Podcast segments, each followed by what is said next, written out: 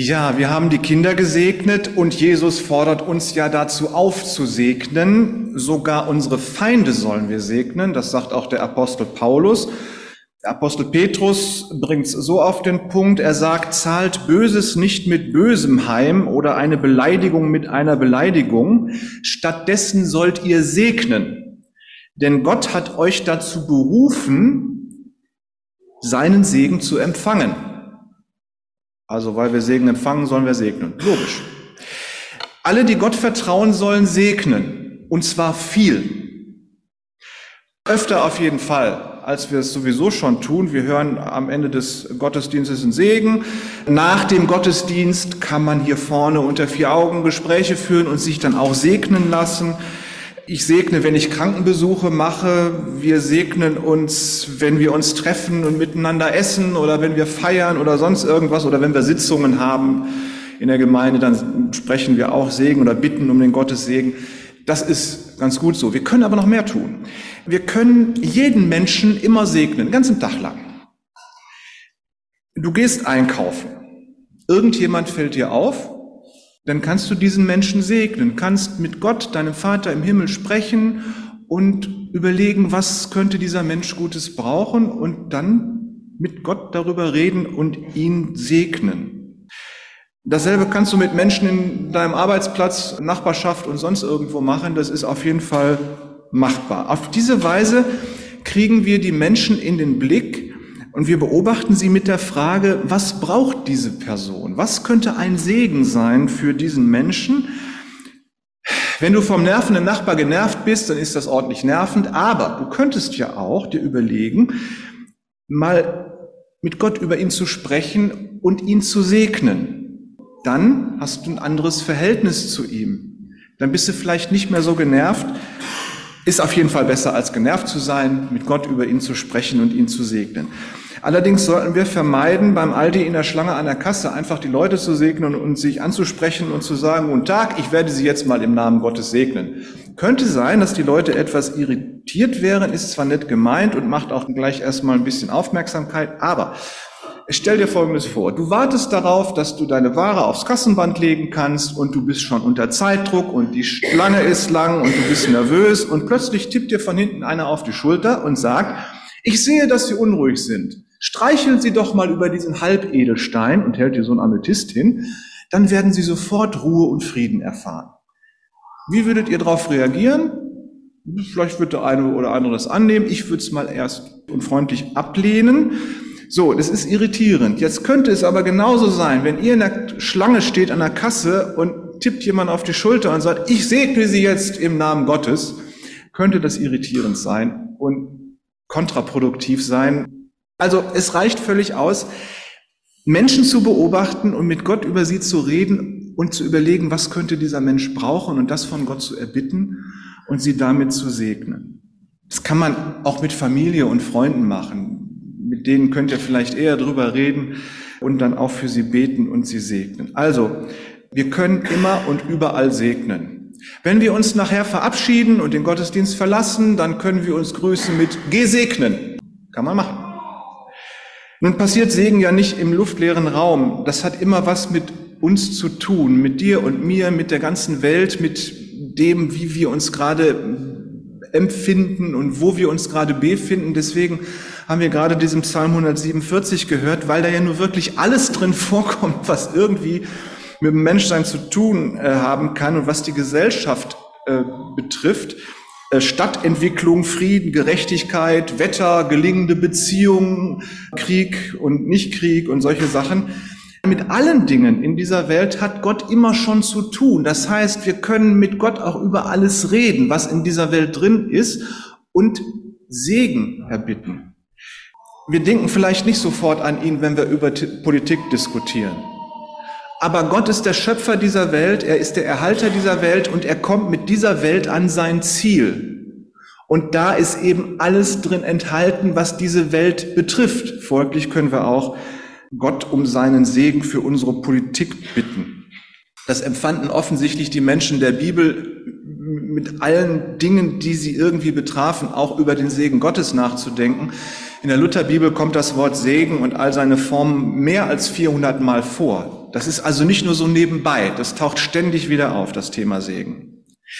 Was interessant ist, äh, das hebräische Wort Barach, das ist das Wort im Alten Testament, was wir dann mit Segen übersetzen. Vielleicht habt ihr schon mal so ein bisschen Jiddisch gehört. Da gibt es das Wort Broche. Das kommt von diesem Barach. Ja, das jiddische Wort Broche heißt Segen und kommt von diesem äh, Wort Barach. Ein jiddischer Wunsch beim Abschied ist Hasloche und Broche. Hasloche und Broche. Ne? Christiane nickt. So, und die Deutschen, die das nicht verstanden haben, haben da Hals- und Beinbruch draus gemacht. Aber es heißt Erfolg und Segen. Hasloche und Broche heißt Erfolg und Segen. So, nicht Hals- und Beinbruch, das klingt wieder so negativ. Ne? Also Erfolg und Segen. So, Die meisten von euch kennen wahrscheinlich Mr. Spock, ja, aus der Serie Star Trek. Und so, der ist ja ein Außerirdischer, er kommt von dem Planeten Vulkan. Und wenn der sich verabschiedet, dann macht er diese Geste. Das macht er eigentlich mit der rechten Hand. Ich kann es nur mit rechts nicht, deswegen mache ich es mit links. Äh, dann macht er diese Geste und sagt, lebe lang und erfolgreich. Live long and prosper. Er macht diese Geste. In, als das Ende der 1960er Jahre gedreht wurde, haben die überlegt, wie können wir deutlich machen, dass Mr. Spock ein Außerirdischer ist. Und dann haben sie ihm diese spitzen Ohren verpasst. Und dann Leonard Nimoy, der den Mr. Spock spielt, hat sich dann was Besonderes ausgedacht, nämlich diese Geste. So. Und das kommt daher, Leonard Nimoy war Jude und der ist in einer orthodoxen Synagoge in Los Angeles aufgewachsen und hat da die Synagogengottesdienste mitbekommen. Und am Ende des Gottesdienstes äh, macht der Rabbi mit beiden Händen diese Geste und wippt so nach vorne und hinten und singt den Segen. Und dann ist die Vorstellung, dass die Gegenwart Gottes anwesend ist.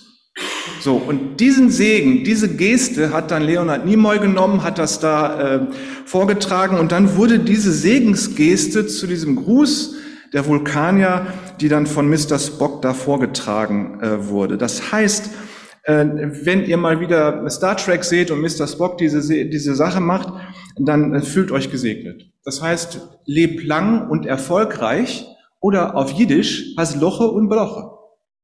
Merkt ihr was? Da kommt also bei Star Trek in dieser Popkultur etwas vor, was ganz tief im Alten Testament bei dem Segnen des Volkes Israel verwurzelt ist. Wir hören am Ende des Gottesdienstes ja ganz oft den Segen, den Gott dem ersten Hohepriester des Volkes Israel gegeben hat. Das war der Aaron, der Bruder von Mose. Deswegen nennen wir den auch den aaronitischen Segen, weil es eben der Aaron ist, der diesen Segen sagen sollte. Ihr kennt den wahrscheinlich alle. Ich habe ihn gerade auch benutzt. Der Herr segne dich und behüte dich. Der Herr lasse sein Angesicht leuchten über dir und sei dir gnädig. Der Herr erhebe sein Angesicht über dich und gebe dir Frieden. Wahrscheinlich werden wir den Segen am Ende des Gottesdienstes auch hören, weil der Jörg den nämlich liebt und immer spricht. Richtig? Genau. So, und dann sagt Gott dem Aaron noch, lege meinen Namen auf die Kinder Israel und segne sie. Man muss sich Folgendes vorstellen. Damals lebte die Gesellschaft im Patriarchat. Niemand kannte etwas anderes. So. Und das bedeutete, dass die Hausväter, das waren Haus, ein Haus bestand nicht nur aus der Familie oder aus einem Gebäude, sondern da gehörten dann die Sklaven, die Tiere und alles gehörten dazu. Und die Väter waren die absoluten Herrscher über dieses Haus. Die Hausväter waren die absoluten Herrscher. Die hatten mehrere Frauen, damit möglichst viele Kinder geboren werden und am besten natürlich Jungen. So, und ein neugeborenes Kind, es war in, der, in den Kulturen um Israel herum, war es üblich, dass ein neugeborenes Kind dem Vater vorgelegt wurde und wenn er sein Gesicht abwandte, wurde dieses Kind getötet. In Israel wird das nicht gemacht. In anderen Kulturen sehr wohl wurde das Kind getötet, war eigentlich weltweit üblich. Wenn der Vater aber sein Gesicht dem Kind zuwandte und lächelte, sein Gesicht leuchten ließ, durfte das Kind leben und das Kind bekam den Namen des Vaters. Ja, heutzutage kriegt ein Kind einen Familiennamen und kann man dann zuordnen. Damals kriegte das Kind den Namen des Vaters und das bedeutet dann automatisch auch, der Vater ist verpflichtet, dieses Kind zu versorgen und zu pflegen. So. Wenn wir also den aaronitischen Segen beten, dann bedeutet das für uns, Gott lässt sein Angesicht über dir leuchten. Er schenkt dir Leben. Er macht dein Leben möglich. Und er legt seinen Namen auf dich. Er nimmt Verantwortung für dich. Er versorgt dich. Er verpflichtet sich, dich zu versorgen. Noch ein kleiner Hinweis am Rande. Manchmal taucht im Alten Testament auf, je nachdem, welche deutsche Übersetzung man hat, dass ein Mensch Gott segnet. Das hängt damit zusammen, dass da dasselbe Wort Barach steht. Das wird dafür verwendet, wenn ein Mensch Gott lobt, preist und anbetet. Das wird da auch verwendet. Das hat grammatische Gründe und historische Gründe, muss man jetzt nicht verbreiten hier. Aber wenn da manchmal in deutschen Übersetzungen steht, dass, dass ein Mensch Gott segnet, dann bedeutet das in Wirklichkeit, ein Mensch betet Gott an, gibt ihm die Ehre. Weil ein Mensch kann Gott nicht das Leben geben. Ja, so wie es umgekehrt ist, wir den Lebenssegen von Gott für uns erbitten, umgekehrt kann das nicht sein. Deswegen, manchmal steht es äh, in manchen Übersetzungen drin, aber das bedeutet dann, dass Menschen Gott loben. Und im Neuen Testament, da begegnet Segen immer im Zusammenhang mit Jesus Christus. Wenn du an Jesus Christus glaubst, dann bist du per se gesegnet. Gott lässt durch deinen Glauben sein Gesicht über dir leuchten. Du wirst sein Kind und er legt seinen Namen auf dich und gibt dir alles, was du brauchst, um im ewigen Leben anzukommen. Zum Beispiel gibt er dir den stellvertretenden Kreuz Jesu am Kreuz, damit du das ewige Leben haben kannst. Menschen, die an Christus glauben, die sind also per se gesegnet, weil sie das ewige Leben haben, weil sie darauf vertrauen können, dass sie Gottes Kinder sind und sie von Gott für das ewige Leben versorgt werden. So. Und weil Christen immer schon gesegnet ist, sollen sie wiederum auch selber ein Segen für ihre Umwelt sein.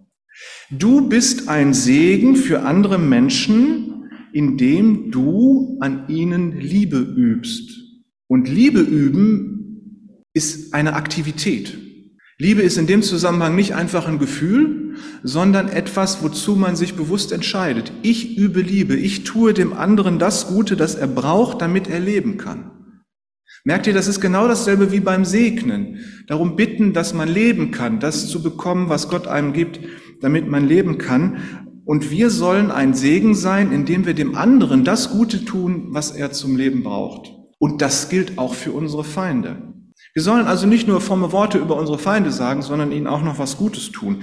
Jesus fordert uns auf, unsere Feinde zu segnen. Wir liegen unserem Vater im Himmel in den Ohren, über diesen Menschen, der möglicherweise unser Feind ist, damit unser Vater im Himmel ihm das Leben ermöglicht und hoffentlich unsere Beziehung besser wird und die Feindschaft aufhört. Und du segnest den anderen, indem du ihm ganz praktisch was Gutes tust, wenn er es denn zulässt. Also ein Feind, manchmal lassen sie es nicht zu, dann ist es aber nicht dein Problem. Dann kannst du mit deinem Vater im Himmel über diesen Menschen reden und ihn um Gottes Segen bitten. Der Apostel Jakobus schreibt, stellt euch vor, ein Bruder, eine Schwester im Glauben hat nichts anzuziehen, es fehlt ihnen sogar das tägliche Brot. Nun sagt einer von euch, ein Segen, geht hin in Frieden, ihr sollt es warm haben und euch satt essen. Ihr gebt ihnen aber nicht, was sie zum Leben brauchen. Was nützt das? Also das Segenswort ist nicht Nütze, wenn man dem anderen nicht das gibt, was er braucht, um diesen Segen überhaupt zu erfahren. Der Apostel Paulus schreibt, wenn dein Feind Hunger hat, gib ihm zu essen, wenn er Durst hat, gib ihm zu trinken. Wenn du das tust, häufst du glühende Kohlen auf seinen Kopf. Klingt ja sehr martialisch, ist ein Zitat aus dem Alten Testament vom Prediger Salomo, hat Paulus also nicht erfunden, sondern ist ein Zitat. So, und das Bild mit den feurigen Kohlen auf dem Kopf bedeutet Folgendes. Feurige Kohlen auf dem Kopf kann man ja durchaus spüren. Ja, könnt ihr euch vorstellen. Oder besser nicht, tut weh. So, und wenn du deinem Feind jetzt etwas Gutes tust, dann ist das für ihn spürbar. Jemand, der von dir erwartet, dass du ihm etwas Böses tust und dann tust du ihm was Gutes, kribbelt schon irgendwie so im Magen. Das ist spürbar. Und damit beschämst du deinen Feind, der von dir eigentlich Böses erwartet. Und indem du ihm das Gute tust und er davon so überrascht ist und das spüren kann wie Kohlen auf dem Kopf, das wird hoffentlich dazu führen, dass er seine feindselige Haltung aufgibt und eure Beziehung geklärt wird. Das ist das, was mit den feurigen Kohlen gemeint ist. Das heißt, das Gebet um Segen und die Tat des Segens, die gehören immer zusammen. Jesus sagt, behandle andere Menschen genauso, wie ihr selbst behandelt werden wollt, denn so steht es im Gesetz und bei den Propheten.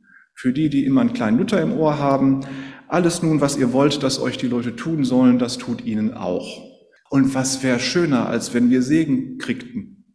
So sollen wir auch andere Menschen segnen. Das heißt, Christ sein ist Segens beten und Segens handeln. Das gehört zusammen. Und mal ehrlich, wen du segnest, den kannst du nicht hassen. Wenn du dem anderen den Segen Gottes an den Hals wünscht, dann kannst du ihm nichts Böses mehr tun. Das heißt, wir befehlen dann den Menschen Gott an, wir bitten und erwarten und liegen Gott in den Ohren, dass er an dem Menschen positiv handelt und uns eine Idee gibt, wie wir auch positiv an diesem Menschen handeln können. Gott soll dem anderen das Leben ermöglichen und mit dem versorgen, was er nötig hat und uns einen Tipp geben, wie wir mit ihm umgehen können. Und wenn wir jemanden segnen, dann beobachten wir den ja. Wir beobachten ihn auch mit Liebe, so aus dem Blickwinkel Gottes. Äh, wir warten darauf, dass wir Gottes Handeln sehen. Auf diese Art und Weise trainieren wir auch ähm, unser Gottvertrauen, weil wir darauf warten und darauf harren, dass Gott etwas Positives an diesem Menschen tut, üben wir unser Gottvertrauen ein. Und wir erleben ja hier und da, dass Segen wirkt, dass wir etwas Gutes getan haben und es ist was Gutes dabei rausgekommen. Dass wir für jemanden um Segen gebeten haben und haben erlebt, dass Gott im Leben eines Menschen eingegriffen hat und es zum Besseren entwickelt hat. Und je mehr wir segnen, desto mehr werden wir das erleben. Also, geht segnen. Amen.